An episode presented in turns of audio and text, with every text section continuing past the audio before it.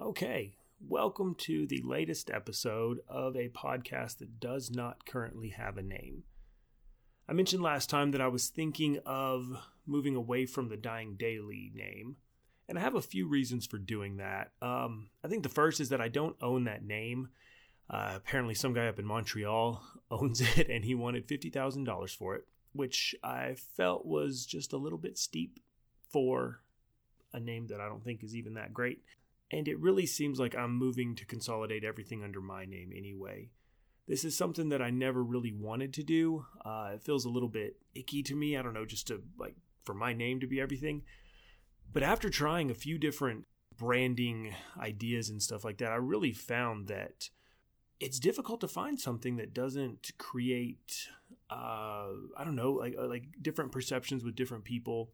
And things like that. And it's even harder to find something that's actually mine. Like so many of the things out there are already trademarked or copyrighted. And so it just seems like at least my name is something that that can't really be taken from me.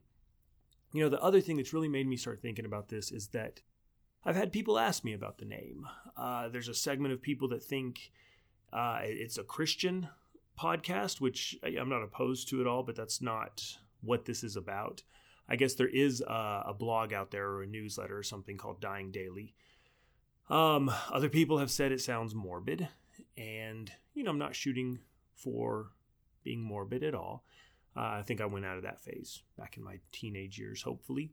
But, you know, more than anything, I want to convey an accurate feel for what this is about. I think this podcast is about intentionality, about mindfulness, about love, compassion. It is very much about living our lives in a way that matters, living every day as though we could die that day. But I think I don't know that it has to be called Dying Daily to do that. I don't know that we have to have that in the title in order to address that idea. So, but I did, before I move off of this name, I wanted to talk a little bit about where it all came from, because originally, I mean, the blog was called the Dying Daily blog, the newsletter's the Dying Daily newsletter. This is the Dying Daily podcast, or it was up until this episode. And I own the trademark to a couple different, I do own the websites for a couple different things like Dying Daily Incorporated and things like that. So, I mean, you can tell this was something I was going to try to build a brand around for a while there. So I think the question there is why would that be something that I would be so invested in that I would try to do something with it for, you know, a little, close to 2 years, actually. This whole thing started, all the blogging, the podcast, the newsletter, the website, everything started because I read a little short piece by a guy named Seneca called On the Shortness of Life. And essentially this essay, I mean, go find it and read it if you're even slightly interested. It's pretty amazing. But the whole idea of this essay he wrote is just about how life is finite. It ends. And time that passes us by is really the only thing that we can never get back. It's the only thing that's irreplaceable in this world. Once a moment's gone, it's gone forever. You know, and I think that we have an awareness of this, like with money. Like most people at least budget their money in some way enough to where, you know, they're able to pay their rent and their bills and survive. People tend to pay attention to everything except for how we spend our time. Now, I want to be clear when I say that money is not irreplaceable. I'm not wealthy by any stretch. But one thing I have learned over the course of my life is that there's always more money. You can go earn more somehow. You know, it might not be a lot, and I don't think most of us are rich, but money is replaceable. You spend it, you make more. You spend it, you make more. You lose some money, there's more out there, you know? This is absolutely not true when it comes to time. And when I read this article or this essay by Seneca, you know, guy, I think he wrote this probably over 2,000 years ago, you know, but when I read it, it just really floored me as I realized how much time I wasted. There were the really obvious things like video games or just sitting and watching The Office for the 20th time. And those really bothered me as I realized that a great deal of my life had been spent on those things. And then I think about how much of my life I spent intoxicated, how much of my life I spent bouncing from place to place with no clear plan, how much of my life I spent not having friends and not having meaningful relationships. And we start to recognize this certain flippancy with the idea of death if we take this inventory of how we spend our time. This is something I do pretty frequently with people. When they have a project that they want to get going, something they want to work on, and they say, I just don't have time. I really find that if a person would keep track of their time, just even for a week or two, we find so many places where we are wasting time. And the biggest time wasters I see are the ones that I encountered. Consuming media, and that includes like TV shows, movies, Netflix series, scrolling around online. I think that is possibly the biggest time waster these days. Video games are huge. You know, and I go back and forth on that because I think that for a lot of people these days, playing video games is the way they connect with their friends. You know, everybody's got the headsets and they talk and they hang out while they're doing it. When I'm talking about the video games I played, I did not have any social aspect to them at all. It was me in my house by myself playing a video game for hours and hours and hours and hours and kind of tricking myself into believing that I was accomplishing something when my character leveled up or I got a new perk point or something like that. So the places where we waste time are pretty consistent across the board. And I really find that if we are just willing to audit that a little bit and make some changes in our life, we can accomplish a whole lot more and still enjoy ourselves. And I think that's an important part of this.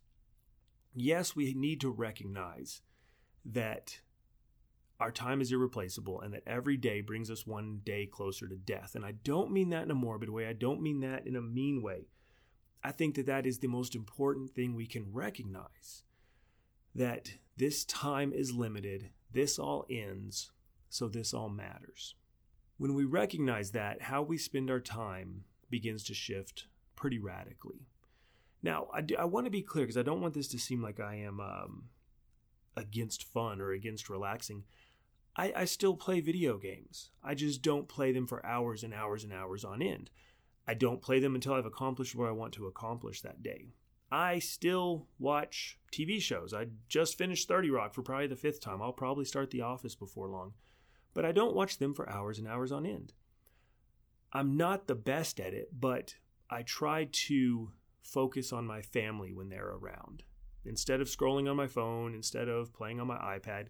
You know, sometimes if I'm working on something, I don't do a really good job of shifting my attention, but I'm working on that. So none of this is to say that we need to live our lives in some kind of rigid, schedule-driven way where we don't do anything fun. But I think that we do need to be intentional in when we have fun versus when we work. I think that we need to be intentional in setting aside time where we're investing in other people, where we're investing in other things, when we're investing in those who don't have as much privilege or are not as fortunate as us, where we are investing in our relationships, where we're investing in our family and our children and our partners. So what we're really talking about here is just intentionality and how we spend that time. The other thing that brought about the dying daily idea is a lot of it comes from the work I do where I'm talking to somebody. You know, many times people will come to me because they're experiencing grief over somebody they lost. I've had quite a few people I know over the years die. And then, I mean, if you just watch the news, you see it all the time where people die. And I don't think that a vast majority of those people left their house that day thinking this would be the last time they left their house. You know, I read this thread on Reddit one time where a guy talked about how he realized that at some point he would put his child down and would never pick him up again. And that hit me really, really hard because that's happened. You know, I have a kid who's about to turn 18. At some point, I put him down for the last time and I never picked him up again. There are already thousands of last times that we've all experienced in our life without realizing they were the last time. At some point, I will leave my house for the last time, never to return. I will see my wife for the last time, never to see her again. I will see my kids for the last time, never to see them again. I will see my last client ever. I will do my last podcast. And for all I know, that could be today. It's unlikely, statistically speaking, it's unlikely, but people die in car wrecks on their way home every single day. People have strokes and aneurysms and they fall down the stairs, and these things happen. It's part of life. It's how it works. And I think that there's two ways to kind of process that, to kind of sit with that. One is probably like a nihilistic perspective of like, well, nothing matters because this is all going to end eventually. Or this all matters very, very much because it's going to end eventually. And to me, the latter one is not only more in line with reality, but it's going to help us create a better life than the nihilistic option is. So I think that keeping that death in mind is very helpful to us, so long as we don't let it drag us down into nihilism. And this has been pretty normal in many cultures over the centuries. There was a thing called memento mori back in the day, which was like meditating on death. It just recognizing that you're going to die someday. It was very important for like emperors and powerful people to remember that no matter how much power I have in life, one day I'm dirt like everybody else. And so this matters. The samurai fixated on it. I remember reading, I think it might have been in Hagakure. And if I'm mispronouncing these, I apologize. Don't send me angry emails. Send me constructive emails helping me know how to pronounce them, but don't yell at me. But I think it's in there where the guy talks about every day you should meditate on being pierced by arrows, being torn apart by dogs, I think falling off of a cliff. Not to be morbid, but just so that when the moment of death came, they did not see it as something tragic, as something unexpected, as something unacceptable, because their lives were based around being ready to give their lives for their Lord. And this is, I mean, and there's a whole bunch of other examples. I think this all really appealed to me early on because I lived most of my life with, I think, a solid understanding of death, but I didn't care. I was very reckless. I was very foolish. I've said it before and I'll say it probably a bunch more times before this podcast ends. I was a very unwise person for a vast majority of my life. And so this suddenly recognizing that my impending death could mean something and could make a positive change in my life really appealed to me, and it really helped me get some traction and start moving. After my life got easier and I kind of settled into things and I felt I was a little more successful, I kind of dropped that. I kind of lost touch with that idea until I came across that essay by Seneca. And so that's where all of this came from. I just realized that, oh my gosh, I do want to do more with my life. I want to offer people something more.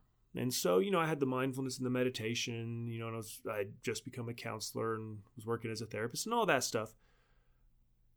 But to this day, that drives me.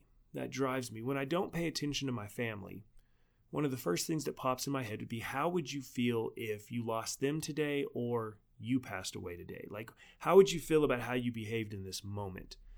And it's never good. Like, I'm never okay with not engaging my family. Part of the reason I'm trying to shift what I do for a living is that so often when I get home after talking to people all day, like, I'm just drained. I don't really have much left. I don't like being that way. Part of the reason I'm trying to get in better shape, part of the reason I'm shifting my diet and stuff is because I want to have more energy for the people I love. Part of the reason I try to live so intentionally and healthily is because I want to be able to offer the people I love the best of me. And all of that comes from the fact that this all ends.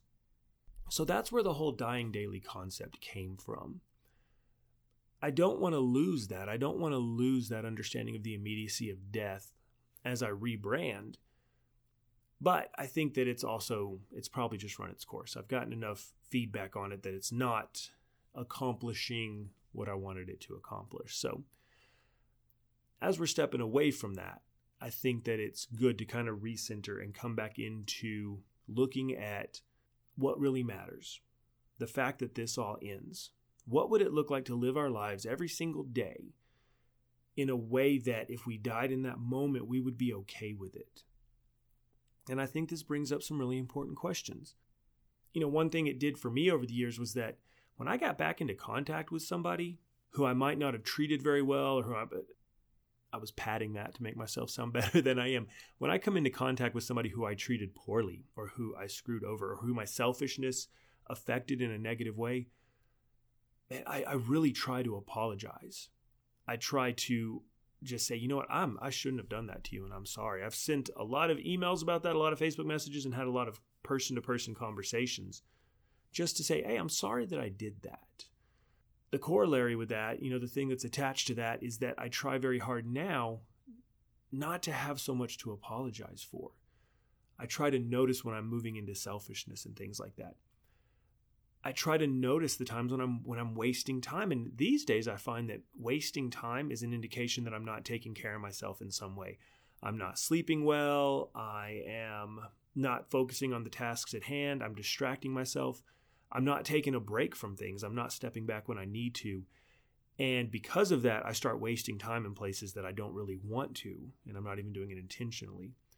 So I think a lot of good things can come from this recognition that none of us live forever and that this all ends. So I would encourage you to just do a thought experiment this week, or actually keep track of it if you want to. I've actually got a time budget on my website that you can use. It's at jamesscotthenson.com, and it's under the resource library. Keep track of your time and then step back and look at it and say, which of these things am I okay with? Which of these things would I like to do better? Notice how you are when you engage the people that you love. Notice how you are when you engage the people that really matter to you. Do you have enough left over in the tank for them, or are you spending that fuel somewhere else? And just take a look at your life without judgment, without criticism. Just like you're doing your budget, you've got to come up with some more money and say what needs to be cut. It doesn't mean that if you're doing this in a budget sense, it doesn't mean that going to the movies is bad or going out to eat is bad. It might just mean that that is not what I want to prioritize right now. None of this is to say that playing video games or reading romance novels or watching The Office for the 20th time is bad. None of this is to say that having a Facebook and scrolling through it every once in a while or scrolling through Reddit is bad. But all of these things, when they get out of balance, they do become stressful for us, first of all, but they also take away from what we could be doing. This is a zero-sum game. There's 24 hours in a day. So anything you use your time to do automatically takes away from something else. And I think one of the biggest fallacies we have as a species is we always think there's time to do something later. And we probably think that up until the moment when there's not that time anymore, when it's past and it's too late. So Dying Daily was all about just simply trying to engage that in an intentional way. So here, as I move away from that title, I still want to honor the spirit of it and be intentional with how I live my life and be aware that I'm going to die someday. Not nihilistically, not even with sorrow, but with a sense of remembrance that how I spend this moment, how I treat the people around me, how much love I live within my life matters. As always, I appreciate you taking the time to listen to this podcast. You can find me at my website, jamesscotthenson.com. There's a resource library there. That's where that time budget I mentioned is. You can find me on Instagram, just James Scott Henson. I try to use both of those in intentional ways to connect with people that I want to connect with and to learn more about this world and to learn more about how to live my life better. And I try to offer that as well. So you can find me either one of those places. Until next time, pay attention to how you live your life. Try to bear in mind that this all ends. Thanks for listening. Take care.